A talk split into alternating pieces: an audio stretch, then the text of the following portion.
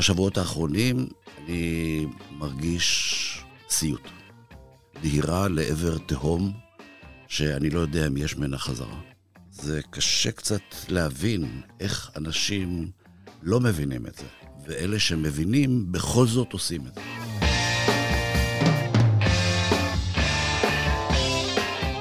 ברוכים הבאים למרקרים, פודקאסט סוף השבוע של דה מרקר. ההזדמנות שלכם לקחת פסק זמן ממחזור החדשות היומיומי ולצלול איתנו לאירועים, לאנשים ובעיקר לרעיונות מאחורי החדשות. כאן באולפן איתכם כמדי שבוע גיא רולניק. שמענו בפתיח את עורך דין אחז בן ארי, מי שהיה במשך 40 שנה יועץ משפטי בשירות הציבורי בישראל, ובתפקידו האחרון היועץ המשפטי של משרד הביטחון. יעלה ויבוא יושב ראש ועדת חוקה, חוק ומשפט, חבר הכנסת שמחה רוטמן. תודה רבה, אדוני היושב ראש. כנסת נכבדה, חבריי חברי הכנסת. טוב, נא להוציא בבקשה את חברי הכנסת שמניפים דגלים, את כולם באופן מיידי. אני שומע את טענות הכזב על קץ הדמוקרטיה, ואני אומר לכם, ואתם יודעים את זה היטב בתוך תוככם, שמה שאנחנו עושים זה להשיב את הדמוקרטיה. 63 בעד, 47 נגד, אפס נמנעים, בלי מחיאות כפיים. אני קובע שהצעת חוק יסוד השפיטה (תיקון מס' 3) חיזוק הפרדת הרשויות התקבלה בקריאה הראשונה.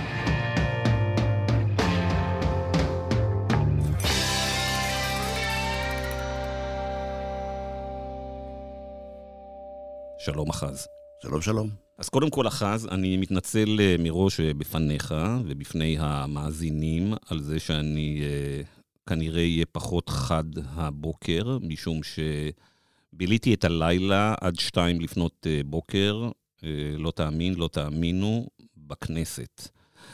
לדעתי לא הייתי שם כבר משהו כמו שלוש שנים, כל תקופת הקורונה לא הייתי שם. ואני חייב לדווח שיצאתי מהכנסת באזור שתיים בלילה אחרי אה, שתי ההצבעות על אה, הרפורמה סלאש ההפיכה של יריב לוין, עם מצב רוח קשה מאוד. וזה לא בגלל, רק בגלל תוצאות ההצבעה, שהיו הרי ידועות מראש, אלא גם בגלל האווירה בכנסת, אולי נדבר על זה בהמשך. אבל קודם כל אני רוצה לשמוע איך עבר עליך הלילה המיוחד הזה והבוקר הזה, או איך עוברים עליך הימים והשבועות האחרונים. אה, קודם כל, לא הייתי ער כל כך, כל כך הרבה זמן, אה, כי התוצאות אה, היו ברורות לי מראש. את האווירה אפשר היה כבר לחוש לפני ההצבעה הזאת. בשבועות האחרונים אני מרגיש סיוט. דהירה לעבר תהום שאני לא יודע אם יש ממנה חזרה. זה קשה קצת להבין איך אנשים לא מבינים את זה, ואלה שמבינים בכל זאת עושים את זה. אה, זה ברור לחלוטין שלא מדובר כאן באיזושהי פעילות אה, חקיקה, נגיד שגרתית, במרכאות, שיש בכנסת, אלא ממש משחק באבני הבניין של המדינה, ביסודות המשטר שלה, והדבר נעשה באיזה סוג של אה, דהירה פראית, במקום אה, דיון ביישוב דעת, בשום שכל, בגלל שההסדרים הבסיסיים האלה אמורים לשרת את כל ממשלות ישראל, את כל הכנסות בעתיד, ו... הן לא יכולות להיות תפורות רק למצב, נגיד, הפוליטי הנוכחי. כן. אחז, אתה לא אחד שמרבה להתראיין אה, ולדבר ולמעשה להימצא בעין הציבורית. רוב הקריירה הארוכה שלך בשירות הציבורי, כמו שאמרתי, 40 אה, שנה, עשית את העבודה, לא פקדת את האולפנים, לא אה, התראיינת, היית היועץ המשפטי של... משרד הביטחון בתפקיד האחרון, לפני זה היית היועץ המשפטי של אה, עיריית תל אביב, לפני זה היועץ המשפטי של המשרד לתשתיות אה, לאומיות, לפני זה יועץ המשפטי במשרד ראש הממשלה, ולפני זה הפרקליטות הצבאית. אבל אה, לפני שבועיים חרגת מנוהגך וחתמת על המכתב של היועצים המשפטיים לשעבר בשירות הציבורי. אז קודם כל, מה כתבתם שם וממה אתם כל כך מפחדים? אה, כבר התייחסתי לזה למעשה. אנחנו מפחדים שיש פה פגיעה בעיקרון הבסיסי של דמוקרטיה, והוא לא רק הפרדת רשויות, אלא למעשה פגיעה במערכת המשפטית, בעצמאות שלה, ובצורה כזאת גם הובלה של המדינה לעבר דיקטטורה. אנשים אמיתיים קצת בחזון הזה, הם חושבים שזה לא יקרה, אבל זה יקרה. כי הדברים האלה, זה נבואות שמגשימות את עצמן. כשיש הסדרים משפטיים, מנצלים אותם, ופשוט כל הנתיב של ההתפתחות עובר לעבר המצב הזה. כן. טוב, אז לפני שתספר לנו קצת על עצמך, אמרת שאתה ואחרים חיים, אה, נמצאים בסיוט, ואחד הדברים המדהימים זה שחלק כל כך גדול מהציבור לא מבין את זה ולא מפנים את זה, כולל האנשים שנמצאים בקטר של, של הרכבת הזאת, ש... דוהרת uh, לדיקטטורה. אז בואו ננסה ב-20-30 הדקות הקרובות uh, להסביר ולתווך למאזינים מדוע בעצם כל מיני uh, מילים משפטיות וכל מיני uh, פסקת התגברות, uh, יועצים משפטיים שהם משרות אמון, וכמובן מינויים פוליטיים של אה, שופטים, למה ביחד החבילה הזאת היא כל כך מסוכנת, ואיך היא תיגע בסופו של דבר בכולנו כחברה ובכל אחד מאיתנו אה, ספציפית. אבל לפני זה אולי פשוט תסביר למאזינים, דווקא מהזווית והמקום שבו אתה נמצאת כל כך הרבה שנים, מהו התפקיד של יועץ משפטי בשירות הציבורי. אולי נתחיל בכך שמדינת ישראל חרתה על דגלה את אה, עיקרון שלטון החוק. המשמעות של העיקרון הזה בהקשר שלנו, הוא לא רק שאין איש מורם מעל החוק, הוא חל על כולם, אלא שלממשלה אין סמכות לעשות אלא דברים שהם בגדר הסמכות החוקית שלה. בזה היא נבדלת מאדם פרטי. אדם פרטי יכול לעשות כל דבר אלא אם כן הוא הוגבל על פי החוק, וממשלה יכולה לעשות רק מה שהיא הוסמכה לעשות על פי החוק. אם מיישמים את העיקרון הזה, אז, אז צריך אה, איכשהו אה, לנווט את המערכת בשבילי החוק. ובאופן טבעי אפשר לומר שצריך איזשהו שירות של אנשים שהם אנשי מקצוע, שמכירים את הסבך. הגדול הזה של חוקים ושל פסיקות של בתי משפט, ושאמורים לשקף למערכת את הנתיב המשפטי שהם צריכים ללכת בו. וזה למעשה התפקיד של היועץ המשפטי. עכשיו, יועץ משפטי בשירות הציבורי נבדל מעורך דין פרטי, בכך שעורך דין פרטי, אתה יודע, אפשר להגיד לו מה להגיד. כן. זה יחסי לקוח עורך דין. עורך דין בשירות הציבורי, או משפטן בשירות הציבורי, למעשה מופקד על קיומו של שלטון החוק. והוא צריך אומנם מצד אחד לעזור, אה, בכל כוחו אגב, אה, לממשלה לבצע את מדיניותה, להוציא לפועל את תוכניותיה, אבל בתנאי שזה בגדר החוק. בוא תרחיב על זה רגע, חז. אתה יודע, אני נפגשתי אה, בשבועות האחרונים לא מעט אה, אה, אנשי עסקים, הייטקיסטים, אנשים שמוטרדים ממה שקורה. אבל בתוך הקבוצה הזאת יש אנשים שאני אקרא להם אנשים שמושפעים מהרעיונות של פורום קהלת, הליברטריאני, האמריקאי, והם מסבירים אנשים ש... אנשי עסקים, יזמים, הם פחות חיים את העניין הזה של אה, נושאים חוקתיים ודמוקרטיה, איזונים ובלמים, והם אומרים, רגע, אני כאיש עסקים רוצה שיהיה לי עורך דין שמטרתו אה, לשרת אותי, למה ששר ופוליטיקאי לא יהיה לו אותו דבר? כדי שהיא תהיה משילות וכדי שהוא יוכל להשיג את הדברים שלשמו הוא נבחר. אז בואו נחפור קצת יותר ונסביר למה יועץ משפטי בשירות הציבורי חייב להיות שונה בהתנהלות שלו מיועץ משפטי שסוחר, אה, לא יודע מה, יצחק תשובה או איזה טייקון אחר. אה, זה ההבדל בין אה, מדינה, ממשלה, לבין הסקטור הפרטי. הציפייה היא שהממשלה תתנהג לפי החוק, והיא צריכה, חלק ממוסדות השלטון זה היועץ המשפטי לממשלה, וכל מערך הייעוץ המשפטי שנמצא מתחתיו הוא מפוזר בתוך יחידות הממשלה ומשרדיה, ואלה אמורים לשמור על כך שהממשלה לא תחרוג מן החוק. אם אתה לא אומר את זה, אתה בעצם נותן יד להפקרות. זאת הציפייה מספר אחת בשלטון או במשטר דמוקרטי, שעקרון שלטון החוק הוא חלק בלתי נפרד מיסודותיו. אז בוא תנסה רגע להפוך את זה למשהו יותר קונקרטי. היה, וזה כמובן רק נדבך אחד בהפיכה של יריב לוין, נתניהו וקהלת, אבל בואו נניח שאנחנו מתעוררים עוד חודשיים ושלושה, ובכל משרדי הממשלה וביחידות ציבוריות אחרות גם, גם רשויות רגולטוריות, היועץ המשפטי יהיה מינוי אישי של השר או של המנכ"ל, והוא גם לא כפוף ליועץ המשפטי לממשלה. איך נראה באותו רגע היומיום במשרדי הממשלה? איך זה משפיע על ההחלטות שהשר מקבל, על מכרזים, על מינויים, על התנהלות? תן לנו דוגמאות קונקרטיות, מה קורה באותו יום.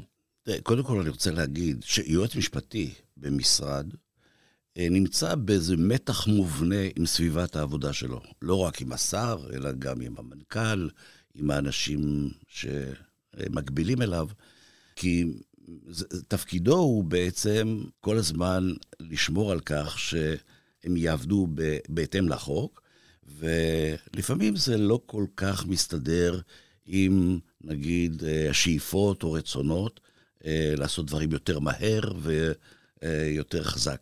כדי שאתה תוכל אה, לעמוד בכך, אתה צריך להיות עובד ציבור אה, שזאת הקריירה שלו, וזה לא משרת אמון.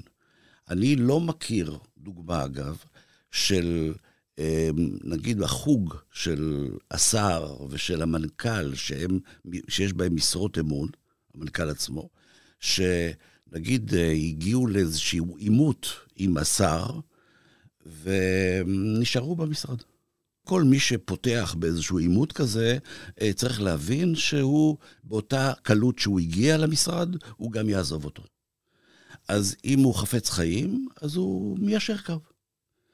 לעומת זאת, אם זה הקריירה שלך, אם זה התפקיד המובנה שלך, אה, זו לא משרת אמון, זו משרה שאתה חלק בלתי נפרד משירות המדינה, אז אתה עושה את תפקידך. לא שאין בעיות, אבל אתה צריך להבין שיש מתח ואתה צריך להתגבר עליו. ואם יהפכו את, גם את המשרה הזאת למשרת אמון, המשמעות היא יכולה להיות או אי מעורבות, זאת אומרת, כאילו, אתה יכול לתת לדברים לעבור כדי שלא להגיע לאיזשהו עימות, למרות שאתה יודע שזה לא בסדר, או מציאת, נגיד, אני יודע, הסברים או, או, או נקיטת איזושהי עמדה שנותנת לגיטימציה לפעילות או לפעולה או, או, או למדיניות שאחרת היו נפסלים.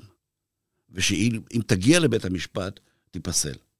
זה למעשה, הקיר הזה, קיר המגן הזה, שיש לנו היום, פשוט ייהרס. ברגע שמאבדים את קיר המגן, למעשה נפרץ הסכר, ו...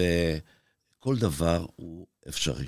ולמעשה גם כל המערכת שמתחת ליועץ המשפטי, שהיא בנויה עדיין, גם לפי התוכנית, תהיה בנויה עדיין מאנשים שזאת הקריירה שלהם, מעובדי מדינה מן המניין, היא גם כן תיישר קו, ולמעשה זה, זה יגרום לכך שגם האמון של הציבור בממשלתו ייפגע.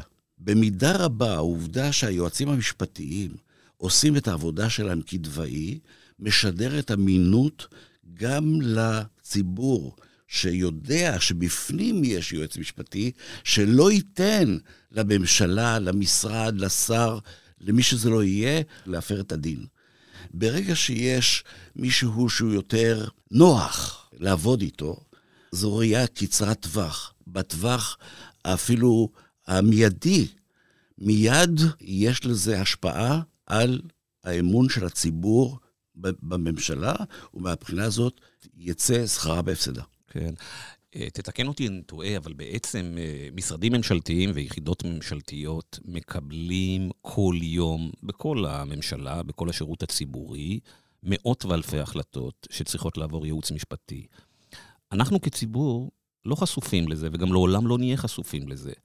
כלומר, ברגע שהוצאת את שומר הסף מתוך הדבר הזה, כל ההחלטות העקומות שהתקבלו כתוצאה משומרי סף אה, חלשים, את רובן אנחנו בכלל לא נדע. אנחנו נדע פוסט פקטום שיקרה איזה אסון.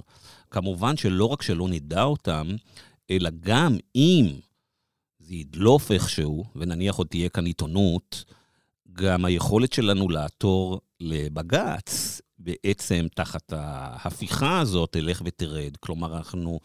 הפירוק של מוסד היועץ המשפטי לממשלה, עם, עם ביטול עילת אי-הסבירות והחלשת בית המשפט העליון, החבילה כולה גורמת לזה שבתוך משרדי הממשלה אפשר יהיה לעשות, אתה קראת לזה הפקרות, אני הייתי קורא לזה שחיתות, בעצם בלי accountability. בלי שום ביקורתיות. ועוד לא דיברנו על ההצעה לתקן את חוק יסוד הממשלה, בכך שהממשלה בעצם תהיה פטורה מחובת הדין, ממעמד המחייב של אה, חוות דעת משפטית. בעצם השר יוכל לקבל כל החלטה, אה, גם אם היא מנוגדת לדעתו של היועץ המשפטי, ואם זה יגיע לבית משפט, ההצעה היא שהשר יוכל לשכור את שירותיו של עורך דין פרטי כדי שיגן על אה, אה, עמדתה של הממשלה. כל החזית הזאת ביחד גורמת לכך שכל הפנים של המדינה הזאת אה, השתנו. בכלל, הרושם הוא שיש כרגע שתי סכנות שמרחפות על מדינת ישראל. אחת חיצונית זה האיום האיראני, ואחת פנימית זה מערכת המשפט.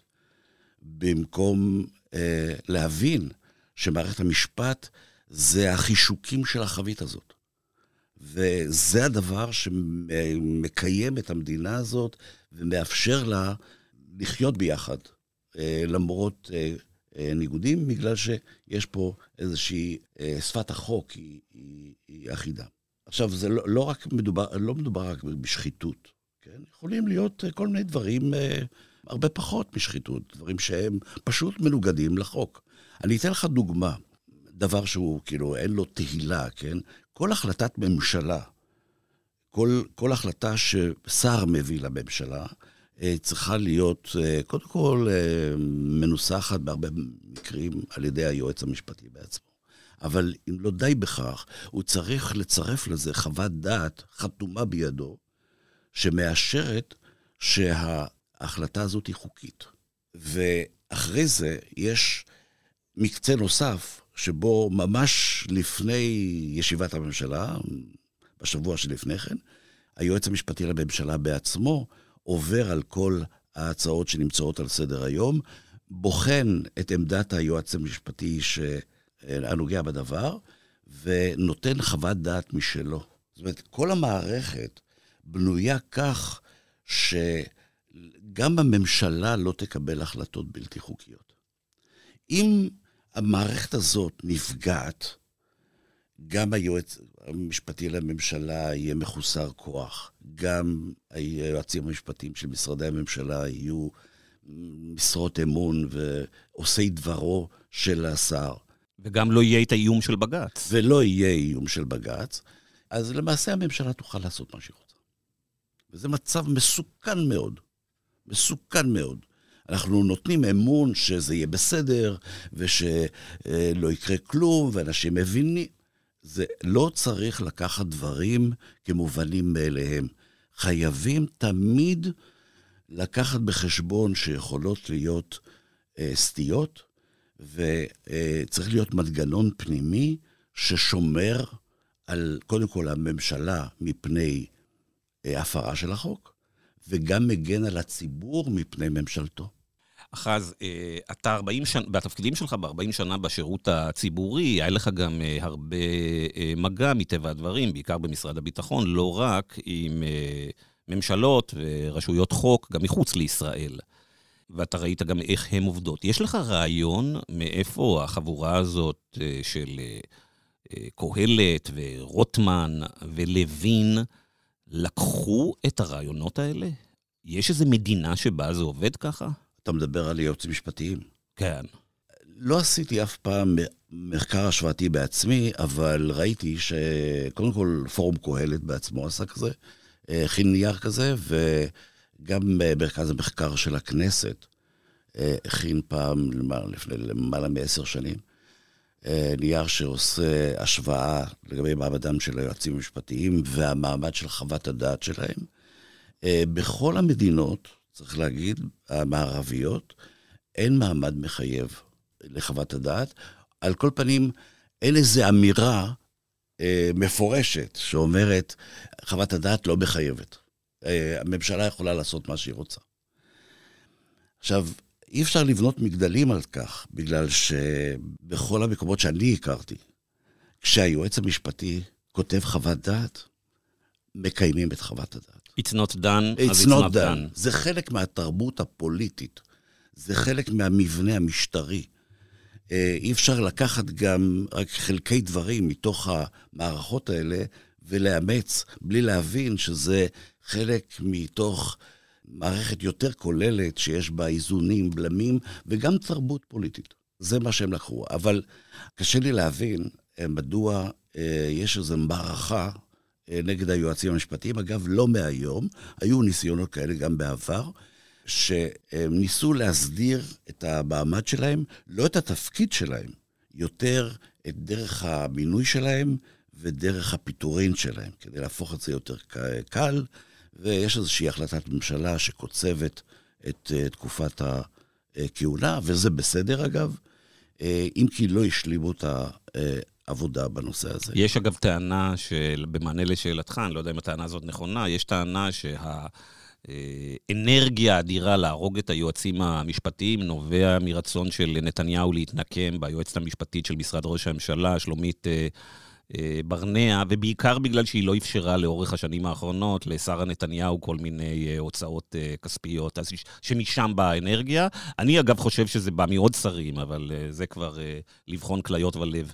אני חושב שזה התחיל אה, קודם, באיזה שהם ניסיונות אה, להסדיר את הסקטור הזה. התחילו גם קודם, אבל אני באמת אה, אה, לא יודע. בסופו של דבר, מדובר באנשים שהם מרכיב חשוב מאין כמוהו בעבודת הממשלה, וזה לא ה deep state שיש לו איזה אג'נדה משל עצמו, זה לא אופוזיציה לוחמת, אלא אנשים ש... אגב, מגיעים מרקע שונה לחלוטין. אתה מוצא אנשים אה, מיהודה ושומרון, אתה מוצא אנשים דתיים, אתה מוצא אנשים חילוניים. אין כאן איזה קבוצה שהיא הומוגנית. ובסופו של דבר היא גם מסורה לעבודה. וכל ממשלה, בסופו של יום, יש לה יבול לא מבוטל של, של פעילות. היא עושה, מעבירה חקיקה בכנסת, היא, היא מתקשרת בחוזים, היא עושה מכרזים, היא, הם, יש לה עבודה שוטפת. בכל הדברים האלה מעורבים יועצים משפטיים. ופה ושם יכולים להיות גם מתחים, אבל לומר שאנחנו עכשיו צריכים להפוך את כל הסידור הזה, ושהיועצים המשפטיים יהיו אנשי אמוננו, אנשים בראש שלנו, הנזקים שיהיו פה הם פשוט קשה להעריך אותם. אז בואו ננסה לתקוף את זה מכיוון אחר. אז אה, כולם, אה, אנחנו רואים בעצם, יכול להיות שבזה ההצלחה של נתניהו והקואליציה שלו, שהם הצליחו להפוך גם את זה למאבק של מחנאי לחלוטין, של ימין מול שמאל. זה לא ממש שמאל, כי אין כבר בישראל שמאל, אבל ימין מול... מרכז, הם רוצים להראות את זה כאל ישראל, מה שהם קוראים ישראל הלבנה, הפריבילגית, אה, החילונית, מול ישראל הביביסטית, החרדית והדתית. אז בואו לדקה אחת, בואו, בהנחה של הפודקאסט הזה, אולי יש גם כמה מאזינים אה, מצביעי אה, נתניהו או ש"ס. מדוע ההפיכה הזאת היא לא מאבק בין אליטות על שליטה וכוח, אלא שינוי כל כך מהותי באורח החיים, רמת החיים, ולמעשה בערכים שלנו, כולנו הישראלים באשר אנחנו. דמוקרטיה, והדברים האלה נאמרו אה, אין סוף פעמים, אה, מורכבת משלוש רשויות. המערכת המשפטית חייבת להיות מערכת עצמאית. כי ככה היא שומרת למעשה על פעולתן של שתי הרשויות האחרות. אה, אם ב, יש מצב שבו הממשלה שולטת בכנסת, ועכשיו היא רוצה לשלוט גם בבית המשפט, למעשה אין כוח שיכול לחסום את השימוש לרעה בסמכות. זה פותח פתח לחקיקות והסדרים שלטוניים מסוגים שונים, וישראל פוגעת באחד הנכסים החשובים ביותר שיש לה, בתי המשפט. עם כל הביקורת שיש, בסופו של יום מדובר באחת ה... מערכת אחת המפוארות שיש בעולם, והיא מגינה גם על חיילינו ועל פעילות של הממשלה, בגלל שתמיד אפשר לנפנף בעצמאות של רשויות החוק ובעצמאות בית המשפט ובמקצועיות, וכל הדברים האלה הולכים לרדת לטמיון ולהשפיע באופן יומיומי על מצבת, מצב הזכויות, זכויות האדם של... על זה בדיוק רציתי אזרחים. לשאול אותך, אפרופו משרד הביטחון והניסיון הארוך שלך בתחומים האלה. בוא נדבר רגע על רגע, על ביטחון, על יחסים בינלאומיים, על השטחים, על הפלסטינאים ועל המוסדות הבינלאומיים, על המוסדות בארצות הברית ובאירופה. מה קורה לנו עוד, חס וחלילה, עוד כמה שבועות, כאשר באו"ם, בהאג, בבריסל, בכל המוסדות המשפטיים הבינלאומיים, בוושינגטון, מתעוררים כאשר בישראל יש בית משפט פוליטי. מה ההשלכות המיידיות עלינו, על היחס של כל המוסדות המשפטיים הבינלאומיים, על מה שקורה בשטחים, על מה שעושה צה"ל, על, לא יודע, על גנרלים ואנשי צבא שנכנסים ב-JFK או בנוארק או בהית'רו, מה קורה? יכול להיות שזה לא יקרה מחר, אבל זה יקרה, נגיד, מחרתיים. צריך לדעת שיש לבתי משפט, נגיד, באירופה, אה, סמכות אוניברסלית. ואנחנו לפני בערך עשור היינו נתונים להתקפה של אה, כל מיני הליכים משפטיים בבתי משפט רגילים, פליליים, באירופה, שביקשו אה, לפתוח בחקירה ולעצור כל מיני חיילים ומדינאים שהיו מעורבים לדעתם בפשעי מלחמה. הטיעון המרכזי שאנחנו אה, העלינו כלפי באותן מדינות הוא מה שנקרא עקרון המשלימות. עקרון המשלימות הוא כיבוד של מדינה שבה מתנהל איזשהו הליך כזה, במערכות המשפטיות של המדינה הנוגעת בדבר. ובתי המשפט באירופה קיבלו את זה, שיש בישראל אה, מערכת משפטית עצמאית, מקצועית, אה, הגונה, ישרה, ולכן יש לכבד את הריבונות של מדינת ישראל, ולא לאפשר הליכים, נגיד באירופה. אה, זה עלול ללכת לאיבוד. הדבר הזה, אתה חושב, יישחק או יישחק? עלול להישחק, עלול להישחק, בגלל שאנחנו אה, בעצמנו הרי מפחדים מהדבר הזה, ושזה יקרה. אה, זאת אומרת, שה, שבית המשפט יהיה פחות עצמאי. אם השמועה הזאת, במירכאות, תתפשט לאירופה, והם יוכלו גם לראות שזה קורה. אה, הכבוד שיש לכל אותן מדינות כלפי מערכת המשפט בישראל, אה, פשוט אה, ייחלש, והתיאבון לנקוט הליכים משפטיים במדינות אירופה פשוט יגבר. כן. אחז, אתה את, אה, כמובן את ראש הממשלה נתניהו אה, אה, מכיר. אני מניח שאת השמחה רוטמנים ואת הסמוטריצ'ים ואת הקהלת אה, פחות. תתקן אותי אם אני טועה, נתניהו בוודאי מבין את רוב הדברים, לא כל הדברים שאתה אמרת לנו בחצי שעה האחרונה, ויכול להיות שהוא דוהר עם הדבר הזה, כי הוא רוצה איזה קלף במשא ומתן לענייניו אה, אישיים. יכול להיות שהחבורה הזאת, אבל, שיוזמת את זה, אה, פשוט לא מבינה עם מה היא מתעסקת. מדובר בחבורת פירומנים שלא מבינים שהם פשוט מסכנים את כל המפעל הציוני? בוא, זה רק הערכה, כי אני לא דיברתי איתם, אבל אה, אה, קשה לי להאמין שהם לא מבינים. הם עושים את הדברים האלה למרות שהם מבינים את התוצאות של, של מעשיהם. אבל הרי הם, הם, הם ציונים, הם, הם רוצים לחיות בו. זה, מה, מה... זה מדכא.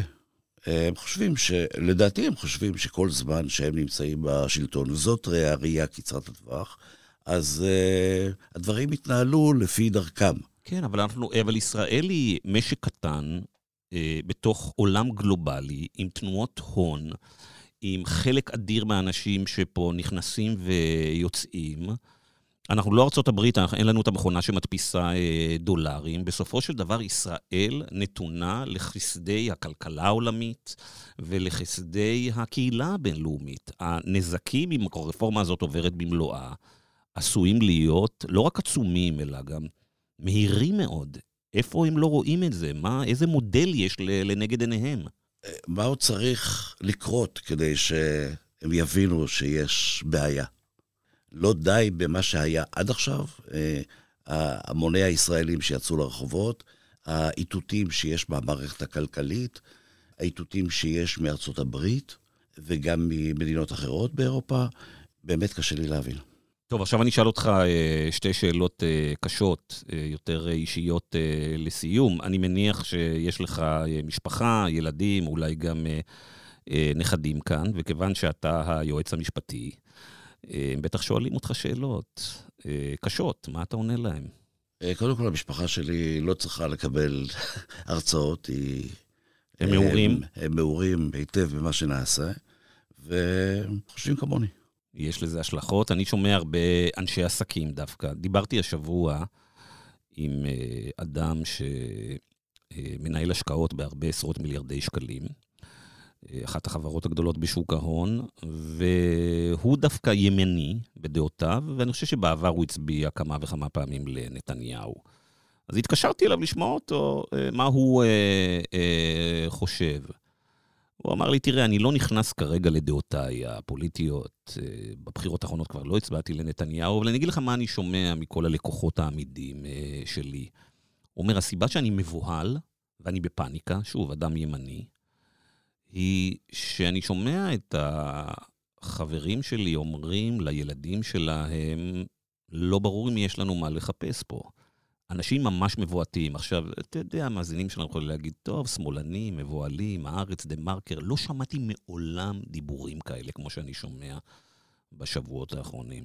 טוב, כיוון שאני מסתובב בארץ, אה, אני שומע את זה גם כן, וזה עוד דבר שמדאיג. המהפכה המשפטית זה רק אה, אחת מן הזירות שהממשלה פועלת בהן. יש את יהודה ושומרון, אה, כל מערכת היחסים עם הפלסטינים.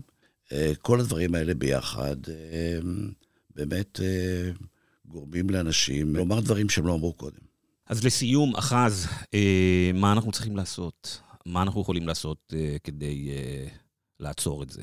מה אתה, אני, המאזינים שלנו צריכים לעשות? קודם כל, אני מאוד מקווה שהתבונה בכל זאת תחזור לחברי הכנסת. אם אנחנו מסתכלים רק על הכנסת ורק על הזירה הפנימית של הכנסת, אז הקרב הוכרע, זאת אומרת, כאילו, יש שם רוב לקואליציה. השינוי יכול לבוא רק מחוץ לכנסת, מהציבור הרחב, מהמערכת הכלכלית.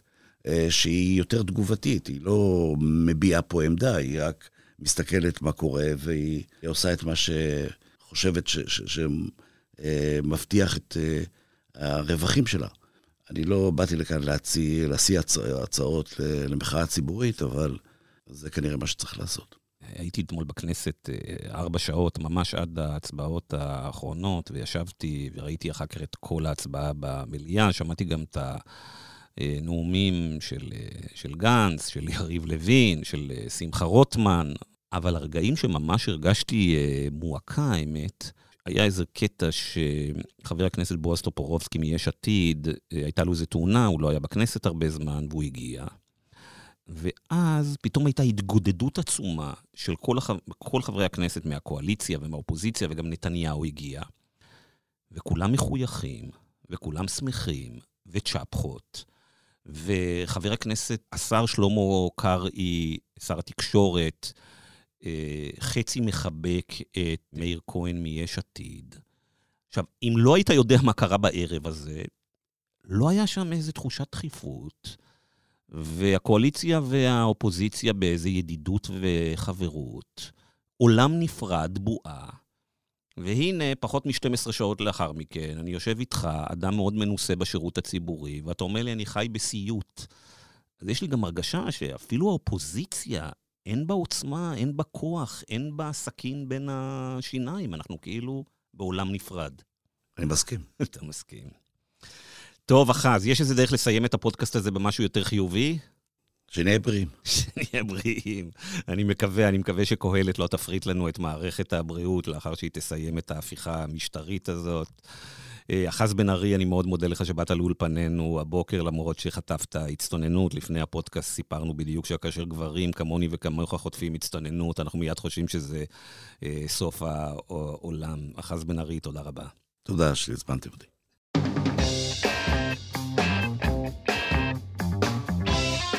אוקיי, עד כאן המרקרים להשבוע. מקווים שהחכמתם ולמדתם עוד על הייעוץ המשפטי אה, במשרדי הממשלה ועל מערכת המשפט שלנו. אה, אבל השורה התחתונה היא די פשוטה. אה, אחז בן ארי, שהיה 40 שנה בשירות הציבורי, פותח ואומר לנו שהשבועות האחרונים בשבילו הם סיוט. הוא לא היחיד, אני מדבר עם עשרות אנשים. בשירות הציבורי, מחוץ לשירות הציבורי, ימנים, שמאלנים, אקדמאים. קשה לי לחשוב על uh, תחום וענף ועולם שאני מדבר עם אנשים והם מבועתים. Uh, החבורה היחידה שלא uh, מבועטת, זה או באמת אנשים שהם רק ביביסטים עד הסוף, ולא מעניין אותם שום דבר אחר, או באמת כל אלה שנדבקו ברעיונות קהלת שיובאו אי שם. באיזה מיקס משונה מפילדלפיה, מוושינגטון, מהמיליארדרים הליברטריאנים האמריקאים ומהשטחים. זה האנשים היחידים שמתלהבים ממה שמתרחש פה בימים ובשבועות האחרונים. עד כאן המרקרים להשבוע. אם אהבתם את הפודקאסט, אל תשכחו להירשם בחנויות הפודקאסטים של אפל, ספוטיפיי וגוגל. תודה רבה לטכנאי שלנו השבוע, לאברי רוזנצבי. תודה רבה למפיק שלנו, אמיר פקטור. תודה רבה לעורך האגדי, דן ברומר. תודה לכם המאזינים, ולהתראות בשבוע הבא.